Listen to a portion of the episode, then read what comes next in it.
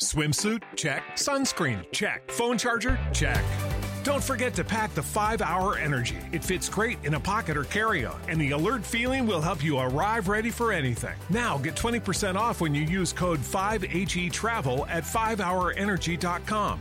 Expires April 30th. One time use only, not valid with other discounts. Remember, visit 5hourenergy.com and use code 5HE Travel to save 20%.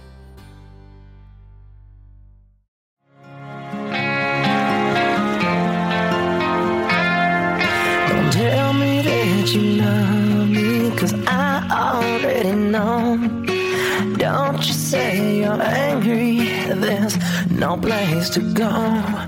Don't act like you're sorry. I know the truth. You can wipe your tears away, but it's your turn to lose. I've been trying hard to follow your plan with a bottle of wine and time on my hands. Waiting my turn. Hello, listeners, and welcome to Ohio Mysteries.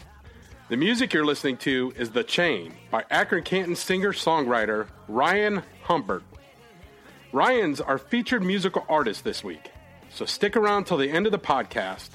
We'll play the whole song for you and tell you a little bit more about Ryan, including how to catch his annual holiday concert at the Akron Civic Theater. That must be fun. Yeah. Right now, let's throw another log on the fire, campers. We've got a cold case to explore tonight, and it's one of Akron's most frustrating and enduring mysteries.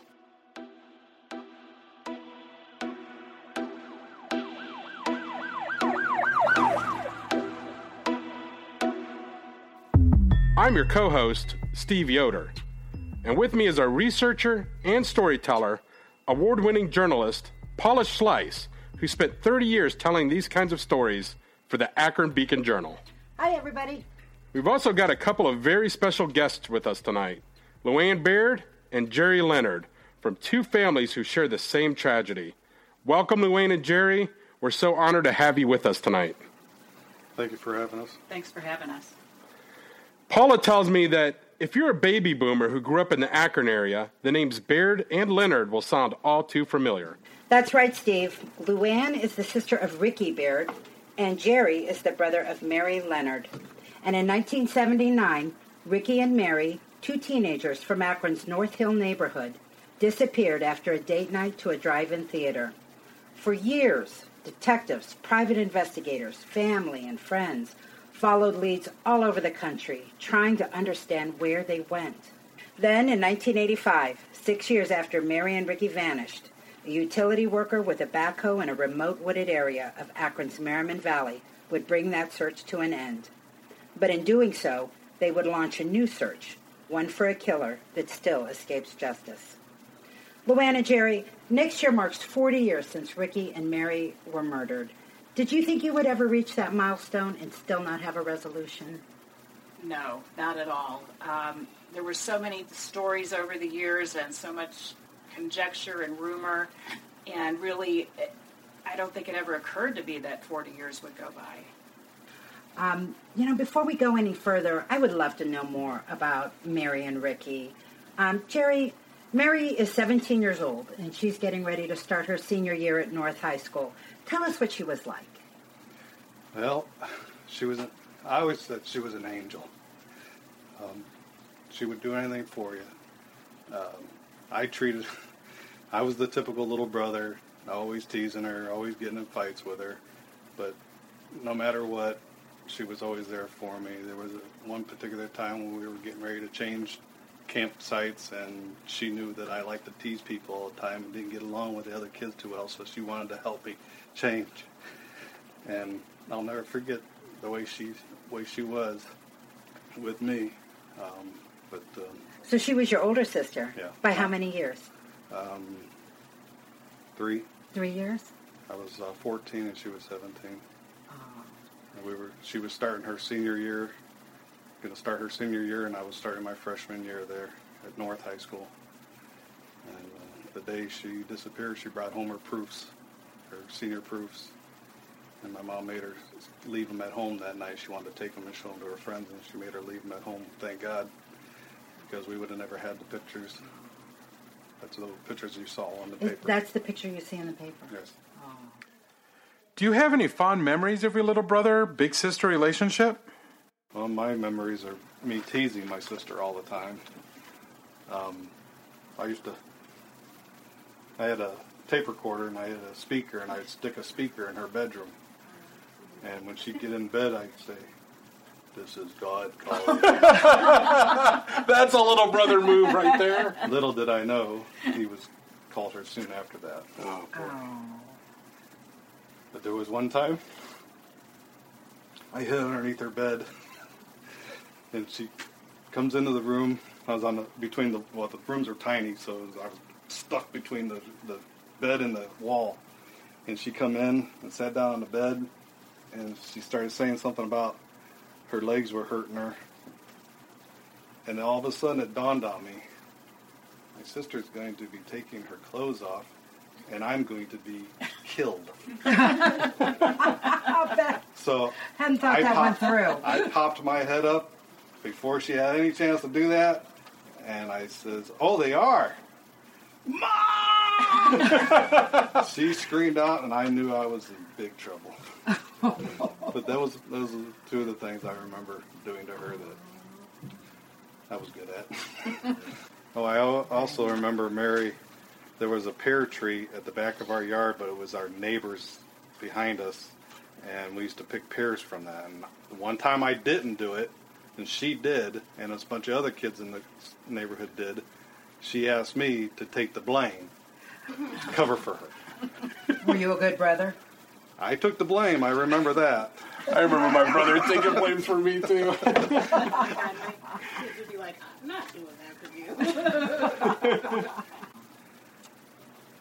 Well, um, Luann, tell us tell us about Ricky. He was 19. He had already graduated from North High School. Right. Help us get to know him. Um, well, I'm the older sister, so he was the typical annoying little brother. Um, and I had four little brothers. But um, Ricky liked, he enjoyed winter. And I know that's crazy, but he did. And he wanted, as soon as it snowed, he was outside. He was out there, he was shoveling, he was helping the neighbors. Um, very, a very hands on type of person. I think if he had lived, he probably would have done some kind of physical job. He liked to be outside, and and um, you know, we always bought him long underwear for Christmas because he was outside all the time. So, it, I, I've always every time it snows, I think about him. Well, I, I'll, I'll mention that in our audience today, we have Ricky's brothers, um, Bill and Tim, with us also. Hi, Bill. Hi, Tim. And um, Jerry's wife, Connie, and Luann's uh, daughters, Erica and Megan, who are two of a set of triplets. So thanks for being with us here, guys. If, if you want to chip in something, just raise your hand and, and we'll get you on here. Well, it's our loss that we didn't get to see the people they were going to grow up to be. We were robbed of that on August 24, 1979. So let me start by telling you, our listeners, what we know about that Friday. Couple had a pretty full day. We know Ricky picked up Mary and took her to O'Neil's department store in downtown Akron so she could get those proofs of her senior photos. Uh, then Mary went to work at the Acme grocery store back when it was on Cuyahoga Falls Avenue. Uh, she was a cashier there. And they made plans to go out that evening. At this point, they had been dating for about three or four months. So Ricky picks up Mary around 9 p.m., and they head to the old Ascot Drive-In to watch the Amityville Horror. Uh, they meet another couple in a separate car there. They're not there for the whole movie. At some point, they briefly end up in a parking lot at Stonehedge Bowling Alley. The two couples were in their separate cars, and then they parted. And Ricky has Mary home well before her midnight curfew. And we know this because a neighbor sees them sometime after 11 p.m. Frank Ronca hears Mary giggling. He waves to them. They're sitting on Mary's porch on Thayer Street in North Hill. And the neighbor says he also sees Beard's car parked on the street. It's distinctive. It's a white 1972 Chevrolet Impala with a dark blue roof. And then Ricky and Mary vanish. So, Luann, tell us about the moment that you learned Ricky was nowhere to be found. Well, actually, I, w- I actually worked at Fazio's at that time, and my grandfather came into the store that day and told me, he said, hey, did you know they can't find Rick? And I said, no, but, you know, he got into different things from time to time. He spent the night at someone's house, or he had a bad habit of falling asleep at someone's house and not calling anyone. So this has happened where they couldn't find him before? No, just Well, he's 19. he's 19, Okay. so and he's got a car. he's got a car, and I, I wasn't honestly, I wasn't that concerned about it the next morning. Okay. And Jerry, when did you find out that they were having trouble finding Mary? Uh, I had got up that Saturday morning, went down to the restroom, went back up to my room, and our telephone rang. It was Mr. Beard calling our house asking if Mary was home. Well, my dad had answered the phone. He yelled up the stairs to me, "Is Mary in her bedroom?" I says, "No. I think she went to work early this morning because her bed was made."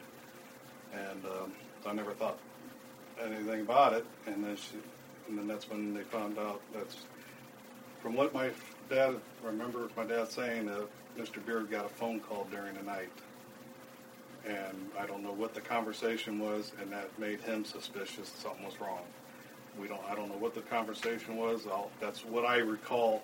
That he got a phone call, and then called us to see if Mary was home, and that's when everything.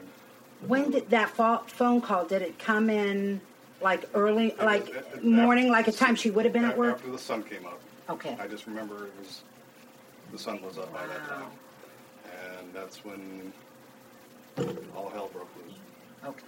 Well, my dad always got up early, and he probably looked out, you know, because we were all older. Well, I didn't live at home anymore then, but you know, he would look out and see if our cars were there. Rick's car wasn't there, so he, I think he s- did. He send you out? Yeah. He sent my brother Bill out to just drive around his friend's house to see if his car is there. If his car is there, you know, don't worry about it. He must have spent the night somewhere. So at that point, I don't think there was a lot of concern. But then when the police showed up at the door with Rick's wallet, is when everything kind of went crazy.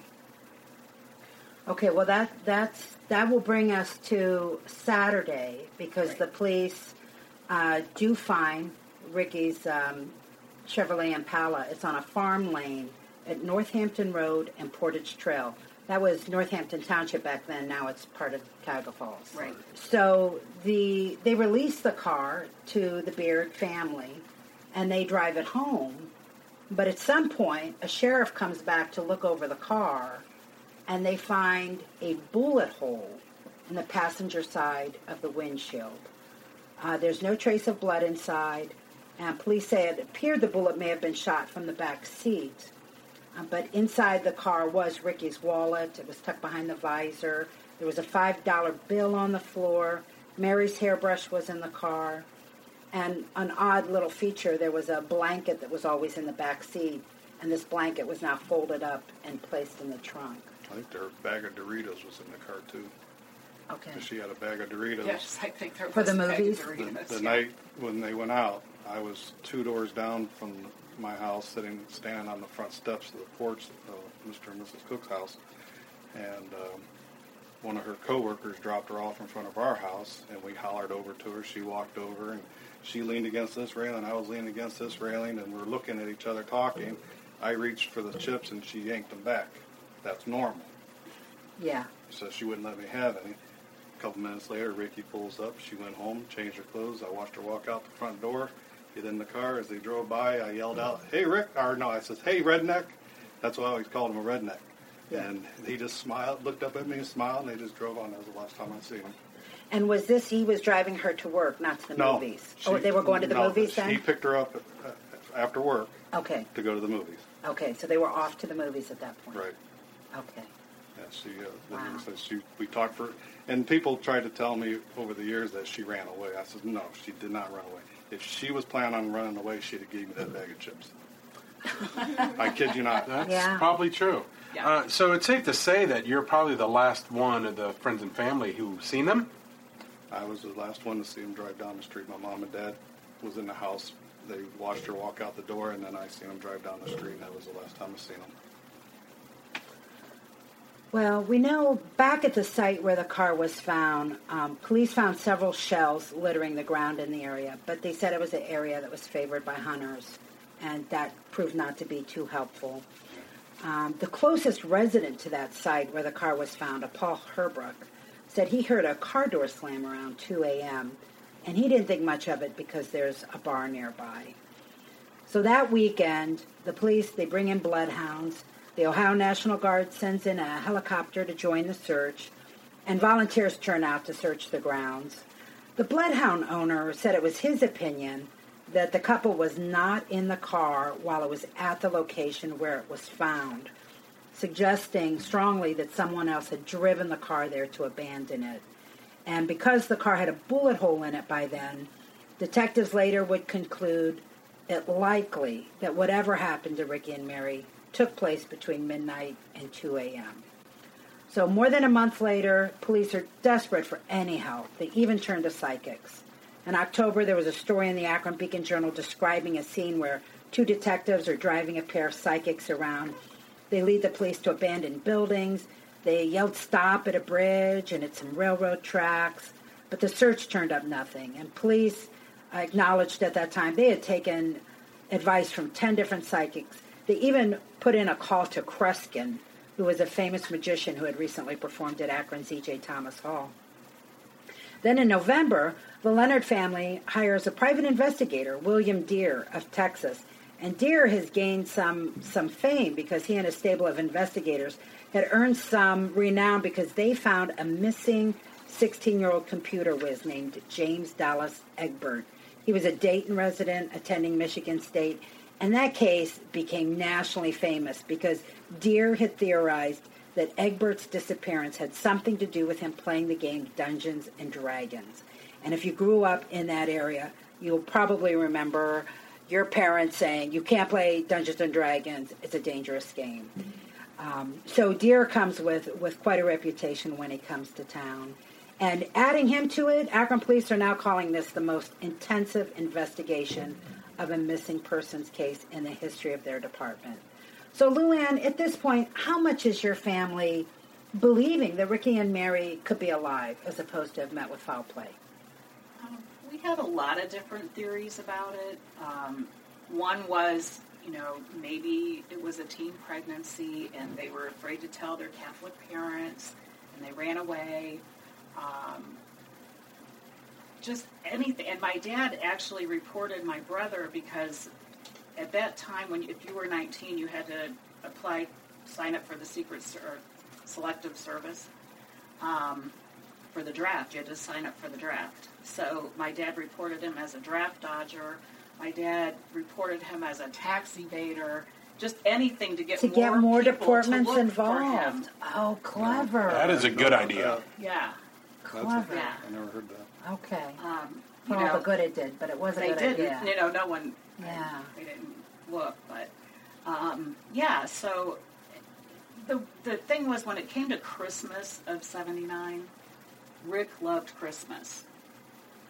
I remember sitting on Christmas Eve with the family gathered and thinking, "Oh, he's going to come in the door. He he would not miss Christmas. He, he would not miss Christmas. It was his favorite holiday. He went all out. He he would have bought everybody presents. In fact, I have a crock pot that he bought me the last Christmas he was alive because he worked at what what's that store? Jewel Mart. Anyway, Yeah. um, I still have that crock pot he bought me in 1978. Um, so we just felt he's going to come home. It's Christmas. So I think after Christmas was over, we really were disappointed that he didn't show up. And Was that kind of a line in the sand for you? Like, if he didn't make it home for Christmas, he's not coming I home? think, yeah, because I think he would have tried. I, I think he would have tried. But he was really very family oriented. Um, I mean, he was a typical 19 year old, so yeah, sometimes he was a hard ass, Sure. acting like a hard ass, but I really don't think he was. Um, yeah, he would. He just wouldn't have abandoned the family. I don't think. Jerry, how about your family? At this point, um, are you thinking they're alive? I really can't speak for anybody else. Myself, I could never picture her face again in my head. and I think deep down I knew she was gone. I just didn't feel. I mean, with what I knew, as close as I was to her, um, if she was able to contact us, and you mentioned about possibly a teenage pregnancy, my mom said that that couldn't be happened. Wasn't did not was not the reason because her sheets were soiled. So the, like the day oh, before. Oh, okay. So we knew that that wasn't a oh, problem. Oh, We knew that that didn't happen. Okay. So I guess I personally I didn't never I never never believed she was still alive. Either one. But we had no nothing to go by. It was just How my about your feeling. parents? Were they now they were keeping her bedroom just the way it was? Was that just a sentimentality, or was there really a hope belief on their part that she may just walk in one day and, and take her bedroom back? I well, I said I couldn't speak on anybody else's behalf, but I think my mom and dad knew that they were, she was gone. Yeah. I believe. um, none of us could believe that she would just take off. Something we knew, something bad happened. Okay. It wasn't a runaway. Uh, it, it's just a gut feeling you have when you know somebody that well. She had a calendar in her room, and you said that that kind of that calendar was on the date that she went missing. Mm-hmm. It's something that always stuck with you. That Yeah. calendar just It sitting a- there.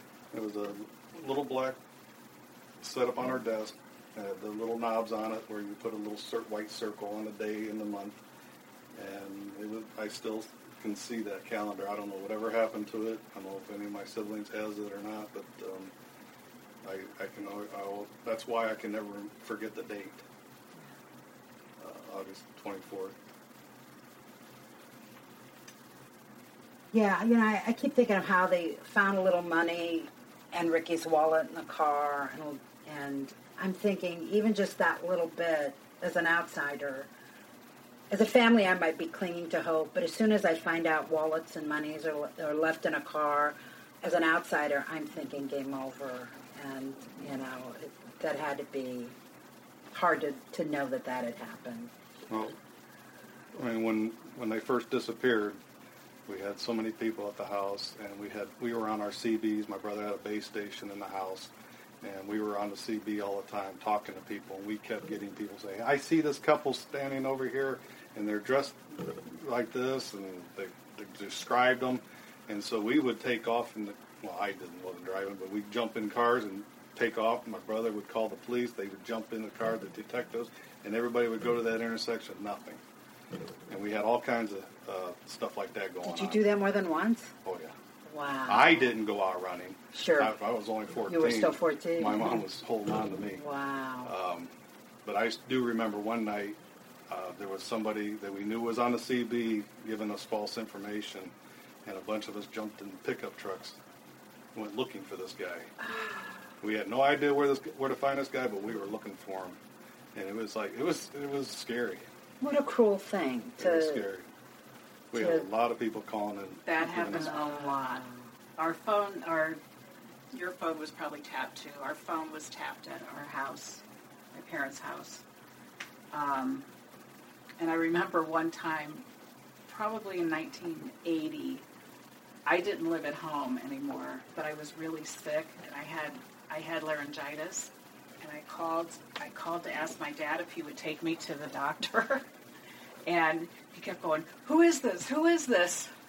I'm like, "It's me, it's me." Oh. But they were so. Anytime someone strange would call the house, Yeah. you know, this is many years before caller ID or answering Right. machines or anything. And um, I'm like, I, then I start thinking, oh my God, he thinks it's Rick or somebody, you know. But it was just me with laryngitis. Just with laryngitis. Yeah.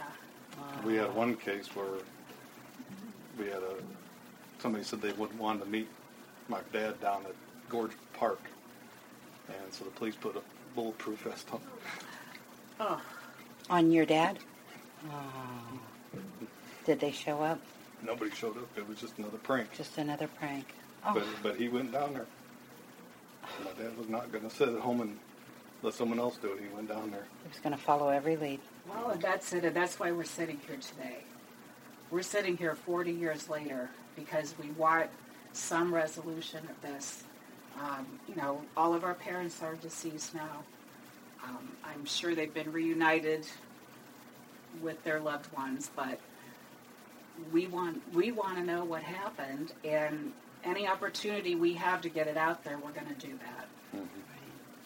So, um, in February of 1980, and this kind of attests to the roller coaster that your families must have been on. This is about a half year after they've disappeared. Jim Grace, he's one of the private investigators uh, with William Dear's agency, announces he's got a reliable source saying Ricky and Mary are alive and living out of state. That's a story that makes a small headline in the newspaper saying they're alive. Uh, did you guys remember that at all? No, I don't recall Just at all. probably one more in the roller coaster of the ups and downs. That's it. Yeah. They That's probably it. all run together after a And while. that, that was definitely a headline. That was a headline. Yeah, that, I'd have to that read was it. a story. If I remember any of it, I, I'd have to read it to, to remember it. Well, and then there was another strange announcement from Dear's agency. He said that his investigation had determined that Ricky's car was at the farm at least one hour before Ricky and Mary were seen on Mary's porch, putting the car at the place where it was found at 10:10 p.m. And that Ricky and Mary were at the Ascot Drive-In while their car was at the farm. That, That didn't doesn't make seem to any make any sense. sense. No, it make And any there were people who were at the movies with them who Who They knew. were, who saw them Yeah. leave the movies. Yeah. Did this throw a wrench at all into the neighbor's account? Was there some concern that maybe the, the neighbor wasn't correct? We always said that there was, po- he may have been thinking about another night. Could have been the night before. They were out there all the time. So he could have been mixing up that night with another night. We, ne- we never have ever verified that for, to be true.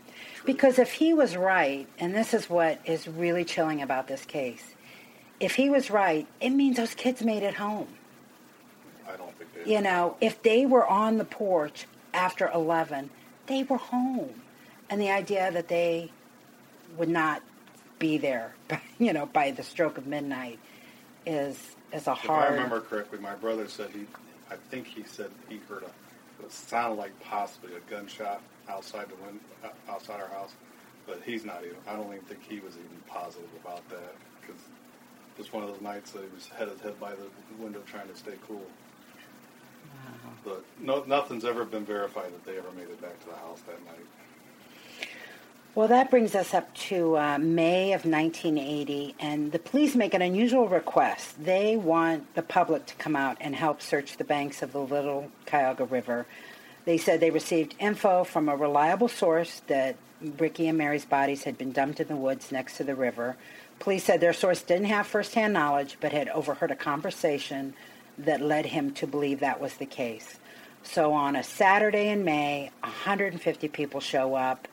But even for that number, it's a needle in the haystack. They're out there for eight hours, and they can only cover a fraction of the area that this tip could have been describing. Did either of your families participate in that that day? We were all there. My mom wasn't. I don't remember if my dad was, but I remember going. I remember my mom trying to stop me because I was sick, and I said, nothing's going to stop me. And I went. Yeah, I remember that too. I, I did not go. I never went on any of the searches, um, mostly because I didn't want to find anything. But some of my brothers did go, and other relatives went. I remember them getting on the walkie-talkies and saying that they found some bones, and we waited, and then they found out here they were animal bones. But that's the only thing. And to know found. now that they were that close, so the tip seems like it was reliable. That's what we figured. We think so it who was reliable, the, but who was the I, conversation from? I don't know. I, that I can't. Does the did the police relay these kinds of details to you as a family, even to say don't tell anybody? But no, I everybody's recall- shaking their head. that.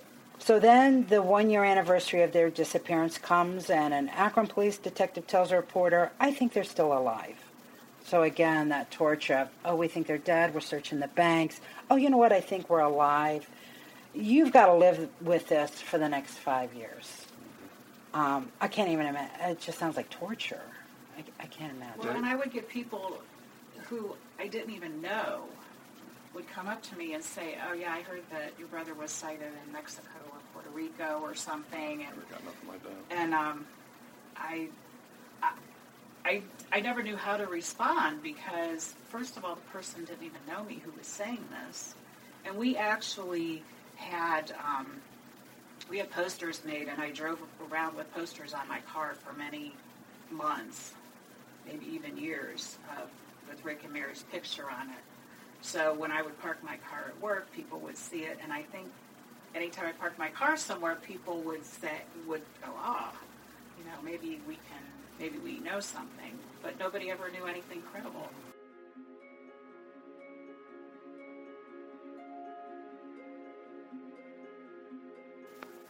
It didn't matter what the lead was. Each and every one had to be checked out. Was a drug gang responsible? A cult? Did the young lovers run away? Were they kidnapped? For 2,058 days, the Beard and Leonard families had to listen to every speculation. Some brought new hope, only to have it crushed. They would hear of new possibilities, then watch them be dismissed one by one. For 2,058 days, they had to wake up every morning wondering where their loved ones were until day 2059 when they didn't have to wonder any longer. Next on Ohio Mysteries. And the coroner showed up in and says, We verified it, it is Mary.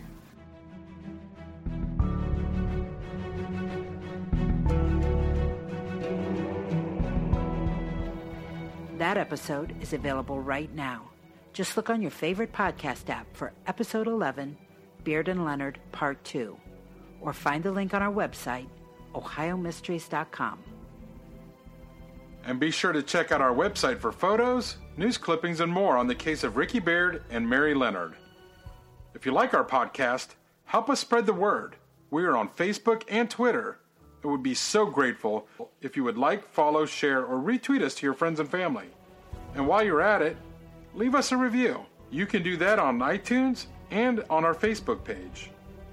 By the way, if you're listening to us on a podcast app, be sure to hit the subscribe button so that every new episode is saved and waiting just for you. And that brings us to tonight's featured musical artist, Ryan Humbert.